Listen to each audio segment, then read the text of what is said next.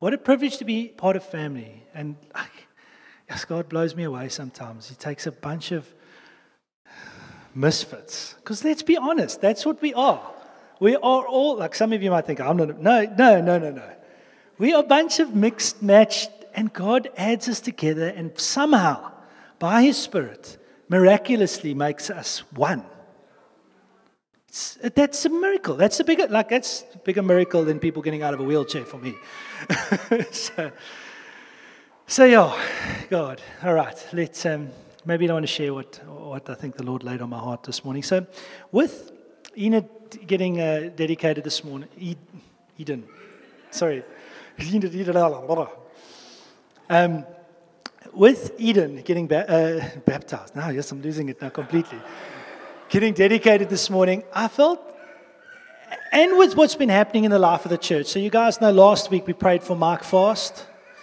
And Mark is a dear friend of mine, so for those visitors who don't know, he's one of the elders in Josh Chen. And last week, uh, like, it's very much like a massive surprise to all of us. He was diagnosed with leukemia, rushed to hospital, and started chemo. And uh, he's just, I mean, he's suffering the consequences of what chemo do to your body.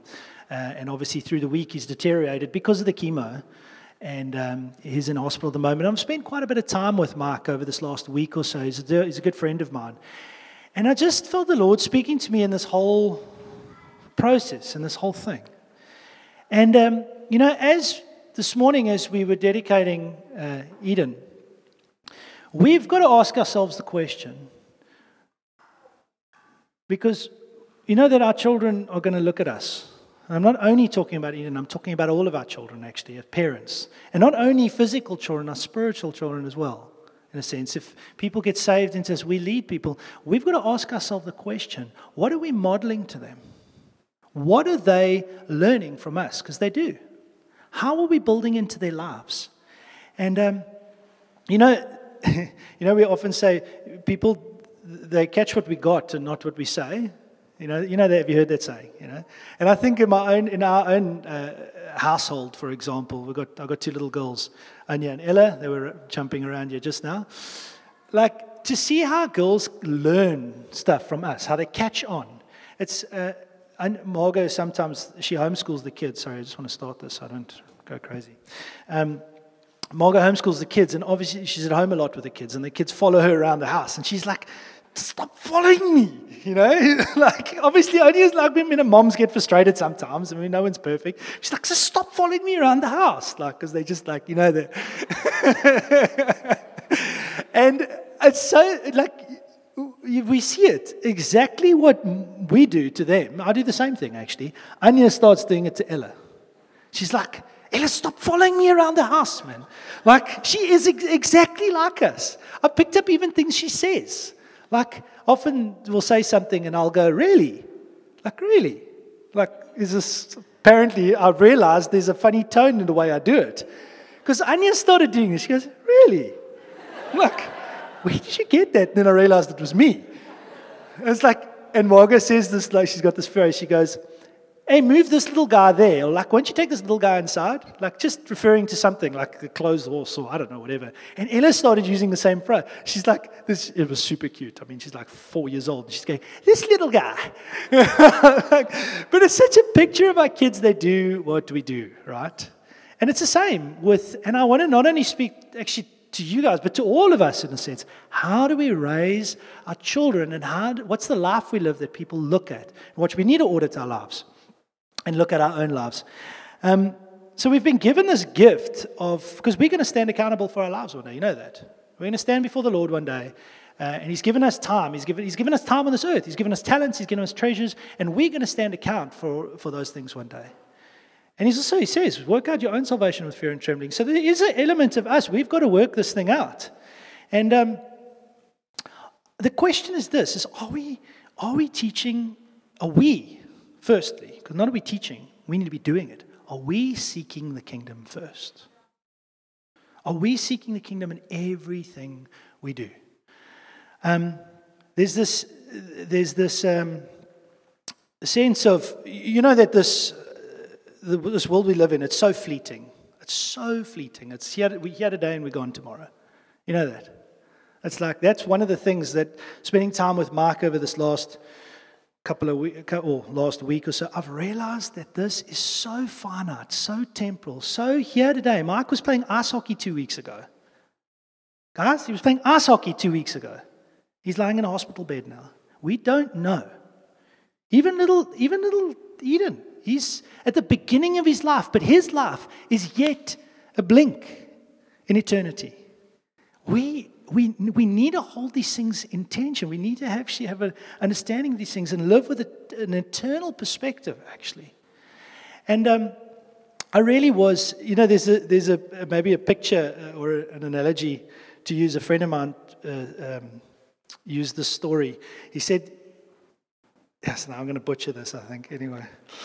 What did he say? So, so he tells a story like this. He says, so there was a guy who gets into an airplane, And uh, he um, sits down, gets a window seat. Uh, he's got his bag next to him. And out of his bag, he pulls out a carpet. He rolls out the carpet. And, uh, and then he's got like this little portable fridge that he plugs in. And he's got a picture frame that he hangs up. And he's got like some wallpaper there. And he starts wall like, and like, if you were sitting next to somebody doing that on an airplane, you'd be like, what are you doing? Like, are you nuts? Like... Like, just, I mean, just think about that for a second. Imagine somebody actually did that. You're sitting in an airplane next to you. And you land, like, you take off, you land, and that guy's like, no, I'm, I want to, I've made myself comfortable here. I'm not going anywhere.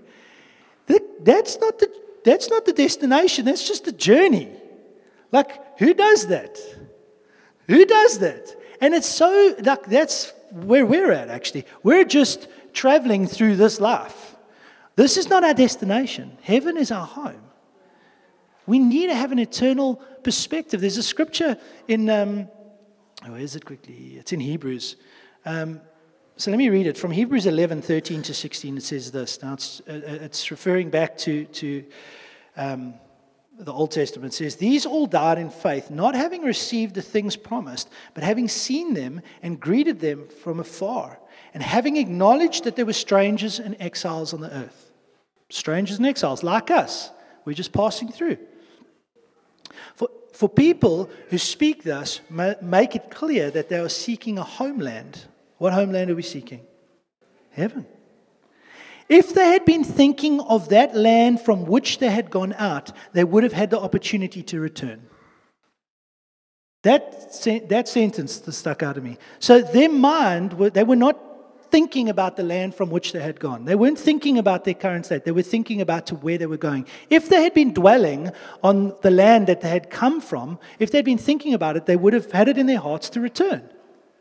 And it's so much, it's like us. Do we dwell on this life, or do we dwell on what's to come, in a sense? Because this is, it's very much, it's very much that picture. You see, we get so comfortable on the journey, it's not even like, and it's not our destination.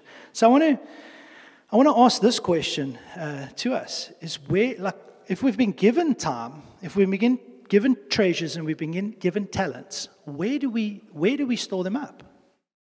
Because Matthew six says to us, it says, don't, Matthew six nineteen says, "Do not store up for yourself riches where moth and vermin will destroy it, and where thieves break in and steal it." Now that's referring to this temporal, finite world. Don't store up treasures for yourself. Now, guys, I'm not saying, hear me what I'm saying. I'm not saying be foolish and just squander everything. Yes, you, you need to be a faithful steward of what's been entrusted into your care. But our, the thing is, our default is to build with hay and stubble. You know that, you know that scripture in Corinthians. It says, what, what do you, it's going to be tested one day with what you build. It's going to be hay and stubble and, and what else? Hay and stubble and wood. Or you're going to build with gold, silver, and precious stones. And so what is, what are we building with? Like I've, I've preached on that before, like what we, we living stones being built together. But actually there was a, I've never seen that before. Precious stones. We're precious stones. You know, it's like it's it's kind of a, you, have you ever thought of that? I don't know. It's the first time I've actually thought of that. We're those precious stones that he's talking about. What are we building with? Because we've been built together. Maybe it was obvious to some of you. Just for the first time, it's uh, something clicked in my head. But um, let me James four, verse thirteen uh, to five was really, this is the scripture I've been meditating on since uh, I heard the news about Mark, and I've been spending a little bit of time with him. Um, it's really something that is, uh, Dylan actually mentioned the scripture to me, and I, I just struck a nerve or a, a, a heartstring, and I pondered on the scripture for the last two weeks. Um, and the scripture is this. You want to put it up? Come now, you who say, today or tomorrow we will go into such and such a town and spend a year there and trade and make a profit. Yet you do not know what tomorrow will bring. What is your life? For you are a mist that appears for a little time and then vanishes. Instead you ought to say, if the Lord wills, we will live and do this or that. That's a powerful scripture, eh? If the Lord wills, we will live, we will do this, and we will do that. Implying that we don't know always what he wants, but we can be sure of one thing, that the Lord does will for us. And and I want to maybe spend a little bit of time there in that, actually, because how what we should be doing in the life we should be living, because we can be sure of the fact that he wills this for us. I think ultimately the Lord desires us to live, and I call it a Luke a Luke four existence. It's Luke four, and it's actually Isaiah sixty-one as well. You guys know that scripture. You know that Jesus reads, he takes out the scroll in Luke just after he's been tempted in the desert, and he reads from the scroll of Isaiah, and it's Isaiah sixty-one, and this is what he reads. He says, "The Spirit of the Lord is upon me, because he has anointed me to proclaim the good news to the poor.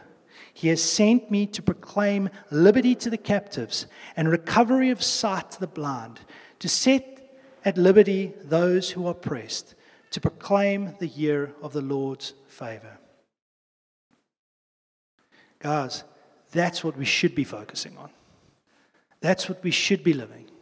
We shouldn't be focusing on the things of this world. We shouldn't be investing our time into things of finite value. This is eternal value. This is et- this is this is what God's looking for in us. And when we look, when we live a life like that, I think we're investing et- eternity into our kids. Actually, we're investing eternity into people that we walk along with, we lead, and we inevitably we lead. Am I making? Is it making sense what I'm saying? Are you are you following me?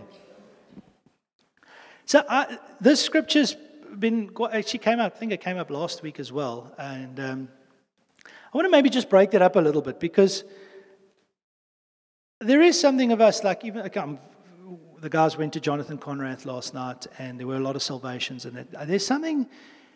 I'm hungry to see salvations, guys. I don't know about you. I know a lot of you are, but there's more. And I, I do feel there's something of, of of shifting our view from from an internal perspective to an external one, actually, to reaching the people, to bringing them in, to proclaiming the good news, to proclaiming. The, and then, this is not the poor man on the side of the road when it says that. This is poor in spirit. Anyone that does not have Jesus and has not surrendered his life to Jesus fits that category. He's poor in spirit. Do you know that? So the first line, it says, preach...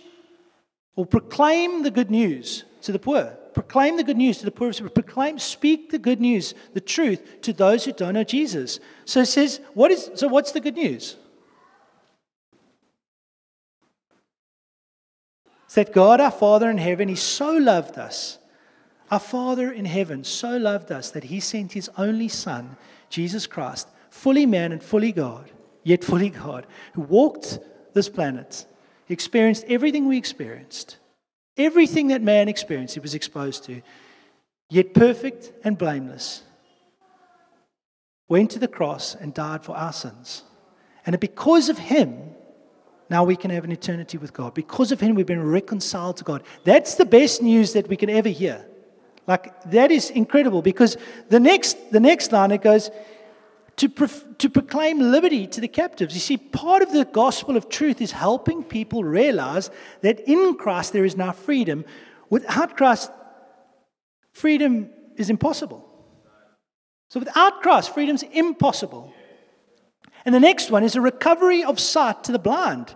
You see, the world and Satan has tried to convince us that we can kind of make our way there on our own steam.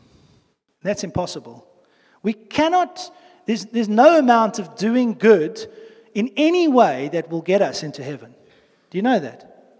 Absolutely zero. You can be the best person you think you, best person possible, yet still there will be some sin in you that your nature is fallen.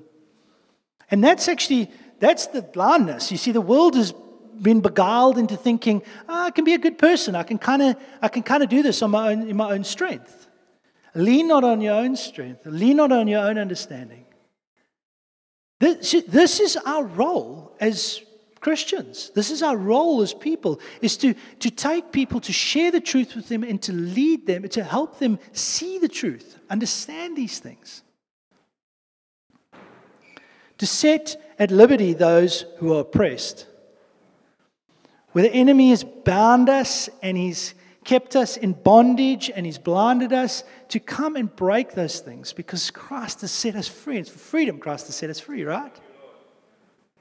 So when the truth comes, it confronts these things, it tears these things down. So we don't have to live a, a, an oppressed, captive life. It's when we understand these things, we live in Jesus, we're, we're free from that life. We are no longer a slave to sin, but a slave to righteousness. To proclaim the year of the Lord's favor. Guys, every single one of those things is the favor of the Lord upon us. The, the new covenant that Jesus ratified, that is the favor of the Lord. We are living in the favor of the Lord. And to proclaim that, to tell people that, to let them know, it's not about like how successful I can be in the workplace. It's not about building my own kingdom. It's about building His kingdom. And I, I do understand there are things and, and there are ways to get to people and to reach people. But if I, and I said it again last week, if it's not focused in the kingdom or born out of the kingdom, it's illegitimate. We can't bring the kingdom into these things. These things need to be. These things need to come out of the kingdom. It's always seek first the kingdom. He, the kingdom is, the, and the rock is Jesus Christ. And that's who we build on. And we've got to keep asking ourselves a question. And it, this very next thing I'm going to do, is it a kingdom focused? Am I seeking the kingdom first in this thing? Because what I do, the life I live, is going to affect my children. Is going to affect those around me. Am I going to lead my children to church on a Sunday? Because actually, yeah, they may not want to. They may like it at home a little bit more. It may be a little bit of a stretch and uncomfortable. But actually, I'm instilling a principle in their life. And at some stage, that seed's going to take root. And they're going to have an understanding of what it is to belong to, bo- uh, to a body, to belong to a family, to be a participant in a family. A family's got children, young, old, moms, dads, babies. It's got everyone. Sunday, th- this is a gathering of the family. It's not just a, an event. It's a family coming together. Dad's made f- dinner. No, I haven't. So I, I just, in this time of, of a bit of reflection in a sense, because I mean, you know, when, when, when death is near, you actually begin to reflect. It's like interesting, eh? I think God uses death And, and sickness to soften people's hearts. Like, I mean, I know Mike is in a great place. He's a, solid as a rock. But I've seen it in people. They're close, they get close to death. Something in their hearts just open. They become they become susceptible to the gospel. They become hung, like desperately seeking in a sense. And I wonder if, if that's, if God actually uses that thing sometimes. It's interesting that, eh? I'm not teaching that, I'm just noticed that. So we, this week we were, um, we were, we had a time together as elders and uh, just meeting and actually praying for you guys. Uh, you know we do that. We get together as elders and we pray for the congregation, we pray for the church, we pray for the health of the church, we pray for individuals, we pray for God to break into each and every single one of your lives, and that you guys would reflect the kingdom. And um, a word came, actually Margot had a word while we were while we were worshiping. And I, and I want to ask her to just come and share that word. Because I think there's something, when she shares this word, I think it brings a little bit of direction in a sense to how we should respond. Because as I'm as I'm speaking, I hope I hope that we're auditing our own lives, going, hey, am I living that life? Am I am I proclaiming freedom? Am I preaching the gospel? Am I am I doing those things? And I'm not saying just not in word, in deed as well. We live that. Where are, where is my focus? Where is my focus? We need to be asking ourselves those questions. Um, and in sharing this word, I'm hoping actually that it, it, it just it scratches something in our hearts to go, Lord, I want to recalibrate to serving you and seeking the kingdom first. I don't. I know uh, maybe there's an area in your life if you've been building your own kingdom or you've been seeking your your your will above his actually. But his will is that we would proclaim the gospel, proclaim liberty to the captives, heal the brokenhearted, proclaim the year of the Lord's favor. So is that is that all right? Am I making am I making sense in these things? That's, I've kind of condensed it this morning, just shortened. Babes, don't you want to come and just share that word that you had? And then I'm going to ask us maybe just to respond to that, because the Lord does. The Lord speaks. You know that the Lord speaks. He's still speaking. He speaks through people, and it was just a sense um, when she shared this word. I was like, I think. I think this is bigger. This is for us as a people. Um, so go for it. Yeah, so on Thursday night, we were just um, worshipping together, praying for the congregation. And I saw a picture, and I felt it was Wynberg, a picture of a bride. And Jesus calls us his bride. But I felt this was specifically Wynberg. And um, she was dressed in her wedding gown. And she, Wynberg, was so, um, she was looking down at her dress and very concerned with, oh, there's a dirty patch there, got to clean that patch, and oh, there's a crinkle there on my dress, and I've got to get myself ready. And it, it seems to be like the right thing to do. We are getting our, preparing ourselves for Jesus' return. He's our bridegroom. But in the picture, something felt wrong. It felt like she had lost sight of the lover of her soul. She has taken her eyes off Jesus, the bridegroom, and she was so concerned with what she's looking like. And I had a sense that, um, yeah, that the Lord would want to say to us, like, there's things on our lives that we can't change. Yes, we notice that, like, we don't like that part of us, and there's something I want to break free from, but it's it's not going to happen by your own strength. It's not going to happen with you trying so hard to be so good and so perfect and such a good Christian. And I felt the Lord say, look at me. Turn your gaze from yourself, from your circumstances, and look into my eyes. Um, there's some of us that I feel like you're so, your eyes are so focused on areas in life that are not going well, and such circumstances are like, how am I going to make it through that, and how am I going to get breakthrough in that? But you've taken your eyes off Jesus, and I feel like he's saying, Wynberg, turn your eyes to me. And then in the picture, I saw her looking into his eyes, and as she looked into his eyes, his eyes were filled with tears, and there was something of he's gazing beyond her. And as we looked to his eyes, we followed his gaze, and we saw all of that that Ross just spoke about. We saw the poor in spirit. His heart is breaking for those people who doesn't know him. We saw the lonely. We saw the Um, the oppressed, those that are bound by Satan's lies and um, you know, the way he captures them, and like then there's no freedom. Um, our eyes followed his guys, g- gaze to the captives, um, the brokenhearted. And there's something as we take our eyes off ourselves and we look to him, he changes our perspective and we see what he sees. Our hearts start beating for what his heart is beating for.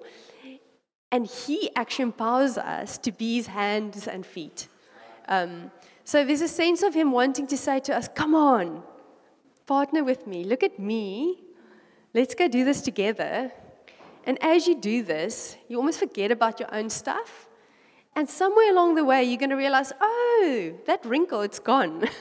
That stain there, it's been washed clean. Like that circumstance that I was so worried about, God somehow just made it all work out, and I did not have to worry. And it's so cool because the scripture that Ross was talking about, do not store up for yourselves treasures in heaven, in Matthew six, the scripture after that says, the eye is a lamp of the body. If your eyes are good, your whole body will be full of light. And for me, it speaks of like, what are you looking at? When you gaze at Jesus, who is the light of the world, your whole body would be full of light. You will be in the light as he is in the light. But if your eyes are bad, your whole body will be full of darkness. If in the light within you is darkness, how great is that darkness? If you're looking at yourself, if you're looking at your circumstances, your eyes aren't on him. It's almost like your eyes have gone bad. And I, I really feel like so, there's something that Jesus wants to do today where he wants to take our eyes, turn it back to him. So there's no darkness inside of us, but light inside of us. Um, and, yeah. Powerful, eh? And I, I'm not going to go any further than that because I think the Lord's speaking to us as a people. Like, we don't need to try and paint a better picture. The Lord speaks. We want to respond.